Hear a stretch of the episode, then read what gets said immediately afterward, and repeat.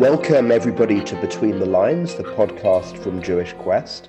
My name is Simon Eder, and each week I'm joined by a special guest who helps us to deconstruct that week's parasha, exploring new insights and meaning in the Torah.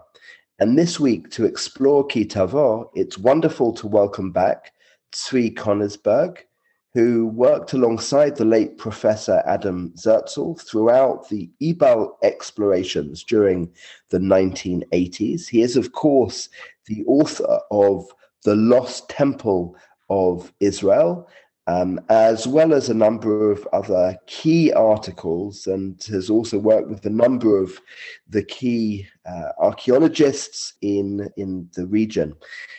Welcome back, Tzvi, and really look forward to exploring uh, the week's parsha again through the archaeological lens. And I think you want to maybe start by addressing the when this was all written. Okay, let's start with one basic question that I asked Professor Benjamin Mazar many years ago. We're talking about chapter 27, which describes the ceremony of the blessing and the curse, and of course, the construction of an altar at Mount Ebal, which we think we have discovered. And I asked him a very simple question Is Deuteronomy 27 an integral part of what's known as the core of the book of Deuteronomy? The, over 90% of the book is considered one literary core. Or is it an outlier, something that was added years later or taken from a previous source? And he said, There's a very clever young man uh, who teaches Bible uh, at Hebrew University, and go ask him. So I went to ask that clever young man who was Professor Zakovitch, who last year won the Israel Prize in Bible. And he said, Certainly it's part of the same, it's part of that core. Now, having said that, what is the general consensus scientifically of the time of writing of that core of Deuteronomy? It goes to the story related in the at the end of the book of Kings, part 2, chapters 22, 23, about the high priest Hilkiah going into the temple, finding a scroll, bringing it to Shaphan, the scribe, whose bulla, by the way, whose personal seal was discovered a number of years ago here in Jerusalem.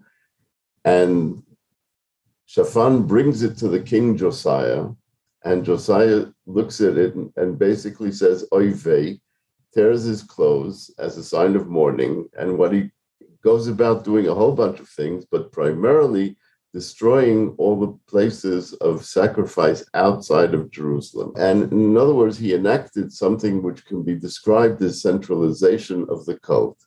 Now comes a Swiss priest named De Wette in 1805 and writes a very long paper in Latin and contends that what the scroll that was discovered was actually written by the henchmen or scribes of Josiah to justify centralizing the political power and every other power in Jerusalem, selling uh, Coca Cola at the Shechem Gate and drafting soldiers at the Dung Gate. Get the idea. And collecting taxes at the Jaffa Gate or whatever. And you centralize the control by putting a scroll uh, justifying centralization, which is what Deuteronomy is all about, the place that he will choose, putting it into the mouth of Moses for historical and theological uh, importance and there you go. And that is the basic idea that this was all constructed around the time of Josiah, approximately 620 BC. Now, it's not only that, if you look at the first page of the most important book in Hebrew written about Deuteronomy by uh, academic scholars, he says that D, dating D, in other words, the core of Deuteronomy, is to the time of Josiah is an absolute axiom and all the balance of these sources that science and academia attribute to the Bible are based on that dating. In other words, if that falls down, everything falls down. Now, watch what happens. if you go to verse 4 and verse 13 of Deuteronomy, of chapter 27 in Deuteronomy, of course. And you go to verse chapter 8, verse 30 of Joshua is described, the Mount Ebal is described with one letter, Behar Eval. It says in Mount Ebal. What does that mean? In the mountain. It could be anything really. It doesn't necessarily have to specify anything, but it's a Gerizim. When it relates to Gerizim, it says Al HaGrizim, on Mount Gerizim. So why in Mount Ebal and on Mount Gerizim? So I asked a whole bunch of knowledgeable people, and they said, we don't know. But when you look at the physical attributes of the site that we excavated at Mount Ebal, that it's on a ledge of the mountain on the northeast side, not at the top of the mountain, not at the bottom of the mountain. Now, it was deliberately covered up and never, for all we know, never visited again because there are hardly any signs of pottery from periods later than Iron One, the period when the site was actually built. So the question is how 600 years later, during the time of King Josiah, could someone know that this site was in Mount Ebal? Now, that's stage one. Step two, when we excavated to the bottom of the altar, we found stones covered with plaster. And I personally found the plaster pit where they where that was used to make that plaster covering for those stones. We've been trying, by the way, to look at if there's any writing on the stones. We haven't found any. But how did someone 600 years later know that plaster was a part of the ceremony?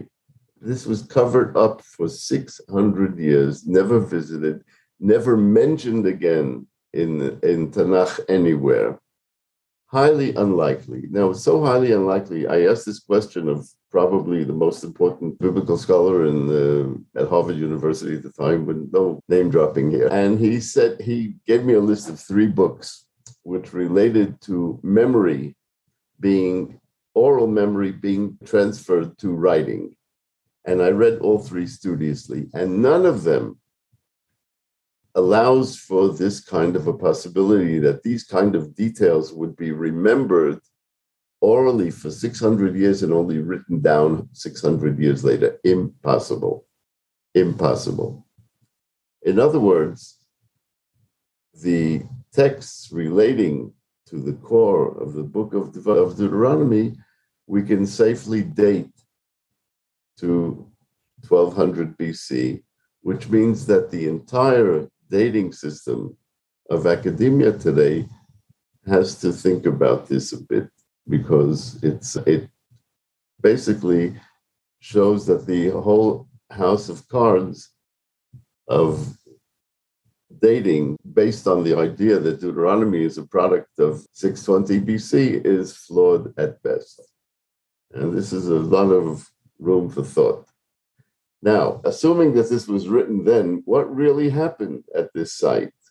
When we look at it carefully, we look at we see that there are two different versions and descriptions of the ceremony. According to the book of Deuteronomy, six tribes went up on Mount Ebal, six tribes went on Mount Gerizim. The priests and the ark were at the bottom, and they were shouting the blessings and the curses from mountain to mountain. When you go to the book of Joshua, on the other hand, you can understand from the book of Joshua that they were all in one place and just turned in different directions to hear the blessings and the curses. Everybody was in the same place. Now, when you look at the geography of the site that we excavated at Mount Ebal, the second description makes a lot of sense because the altar is at the top of a ledge and there's a very large sloping valley beneath it, which could have enabled thousands of people to see what was going on at the altar and watching the ceremony. It makes all the sense in the world that the version in Joshua is the one that actually happened. Why is there a version in Deuteronomy which is unlikely? I don't know. That's one of the uh, things that I've been thinking about now for close to 40 years and I don't have a solution, but I'm quite certain that the version in Joshua is the one that describes what happened. Why anyone would want to construct a, a literary concept of having six tribes here, six tribes there, I don't. It's beyond me. Beyond, and I'm still looking for the answer. I don't give up. Now, another question: uh, What is the Ebal site? When we look at the book of Deuteronomy, it says you're building an altar in Mount Ebal and you're doing this ceremony of the blessing and the curse, which is very important because it contains the sentence of 27 9 This day you have become the nation of the Lord your God. This is the birth of Israel, according to the Bible. There is no other sentence anywhere in Tanakh which relates to the birth of Israel. None. It says in Hebrew, this day you have become the nation of the Lord your God. In other words, something very serious is going on here. I started to look at this many years ago, primarily after one occurrence. That occurrence was a, the drawing of a topographic map of the site. And I saw that the site contained an outer enclosure uh, wall encompassing some 14 dunam and an inner wall about four dunams. And everything that took place, in other words, the altar, etc., was inside that inner wall. And immediately it reminded me of what was in Jerusalem. The second temple, which had an outer wall and inner wall, and everything that happened within this inner wall. And then I started to think in terms of temple. And I went to uh, Professor Mazar, and he was kind enough to give me, not lend me, his book by Professor Menachem Haran, who's a blessed memory of uh, Hebrew University, who wrote the last important work on the subject of Israelite temples. And he had a bunch of criteria which he described uh, as the requirements for a temple. Aside from the fact, by the way, we found a an incense altar, which was an integral part of uh, temple ceremony. And all of the attributes that Haran attributed to a temple were present at Ebal. And I had a five year conversation with him, and it, it wasn't going well until a certain point when I reread his book for the umpteenth time. And I saw that he wrote in his book, where you write the phrase, Samachta rejoice before the Lord your God, that is temple related. And Deuteronomy 27 7 says precisely that. And then he said, you know what, you might be right. And that might very well be a temple. By the way, those who are familiar with Maimonides, the laws of the chosen house, he cites the same criteria basically as Haran does for the presence of a temple. Now, I've been scoffed at for dozens of years for this absurd concept of the first temple of Israel not being in Jerusalem, right? Until the discovery of the amulet at Ebal two years ago, which was recently deciphered and which will be published soon. It's a curse amulet. Now, just think of a curse amulet, Mount Ebal. It's it's an insane idea that something like that actually existed, but it does. And one of the books that was recommended to me by my illustrious friend at Harvard was something called Scribal Culture and the Making of the Hebrew Bible by Professor van der Toorn of Amsterdam, where he says the following that where you find structured writing in an ancient Israelite site, that site of necessity must be described as a temple and there are no two ways about it. So after 40 years, I feel good that I was right. Now, th- I've been looking at this, well, as I described, for a very long time. There is no other site anywhere in the land of Israel that has been defined, uh, that has been mentioned in the Torah you have the Marat HaMachpelah and all that, but who knows what's there and what was there? We're far from having a serious knowledge of what was going on there. Here you have an altar, which it's very difficult to define this site as anything else. Something mentioned in the book of Deuteronomy, which has been the crux of dating biblical materials by academia for a few hundred years now. Why has this been ignored so thoroughly and completely by both biblical scholars and by archaeologists? It's completely insane. This should be the paradigm by which we judge an entire series. Just think of the idea of 613 commandments. Tradition has it that 613 commandments were handed were to be found in the text of the Torah as explained by the rabbis.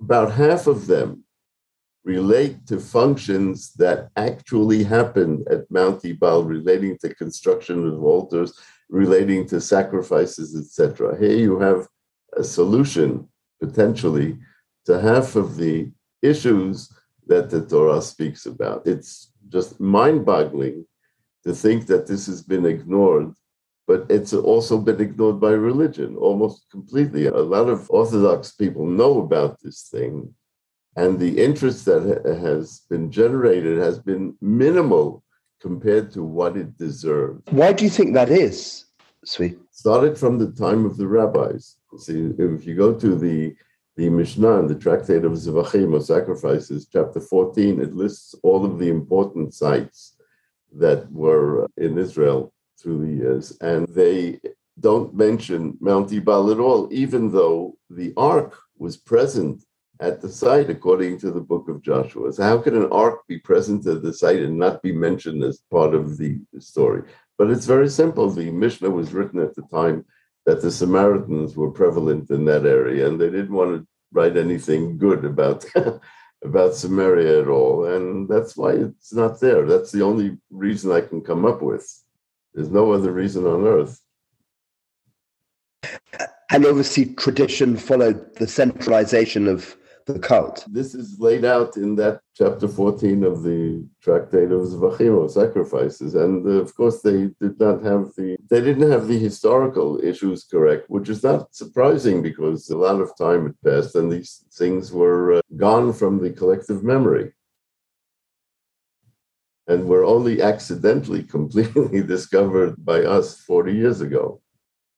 And if not for that, who knows? And I think it, the concept of decentralization and my idea of Shiloh replacing Mount Ebal as a central holy site, with, because of the story, if you recall, the crossing of the arms of Jacob in chapter 48, when blessing the sons of Joseph, Manasseh and Ephraim, that represented the transfer of the central holy site of Israel from the elder son Manasseh to the younger son uh, Ephraim and Shiloh, we found now recently in the excavations at Shiloh that there was a gap in Shiloh of 100 years from 1250 to 1150 BC, precisely the time we think that Ebal was active. In other words, the central the idea of centralization was actually there from the get-go, from the beginning, because Deuteronomy was there from the get-go. And if you read Leviathan Uh, of Hobbes. Strangely enough, Hobbes wrote that the description in the Book of Kings, Part 2, unlike the interpretation of the Swiss priest De Wette, he thinks that's a real account of something that actually happened. They found this scroll, which had been neglected for many years, which was this Deuteronomy, which actually existed and then was lost, probably, or misplaced during the turmoil of everything that happened to the ark and subsequently, and that's that. So we may have cracked part of the story, but there's still plenty to, that remains to be understood about this entire thing, which is why it's being taught in 3,300 universities around the world, aside from all the Jewish institutions that teach these things. And of course, there are divergent opinions even among the Orthodox about all sorts of issues relating to this, not to mention the uh, scientific analyses of Bible, which have tremendous uh, ranges of differences of opinions, because it's so difficult to get through to the facts. And here you have something that's supplying you with so many of the facts, and it's just ignored. I hope for not much longer. I'd like to see in my lifetime that this place becomes accessible to the public in a normal way, something I've been trying to do for a long time, extraordinarily unsuccessfully. and that's that. Thank you for sharing all of this with us uniquely, and we look forward to ensure or helping ensure that this all sees the light of day. Uh, first of all, help me so, sell my book, uh, The Lost Temple of Israel, because every penny that goes in there goes towards furthering the research. So I don't have to worry about uh, doing other things. That's number one. And number two, bringing the awareness of this site to just pass it around, word of mouth. And look at, I have a page at uh, academia.edu where I have uh, a number of articles, number of newspaper uh, clippings that came out on this. And I want people to know about this. And the more they know, the more likely it is that one day we'll find people who can help us get this all done, which we, there are all sorts of things that still need to be done from a perspective of scientific research to get more information out of what we out of the site. Two very important plugs, and uh, we look forward to sharing that with our audience. And we look forward to Tzvi welcoming you back again to to hear how things have developed. Thank you very much. Thank you. If you enjoyed this podcast, then please do remember to subscribe on Apple Podcasts, Stitcher, or Spotify, or wherever you get your podcasts. And do, of course, also check out all the content we have for you on our mothership, jewishquest.org. And we very much look forward to meeting again next week.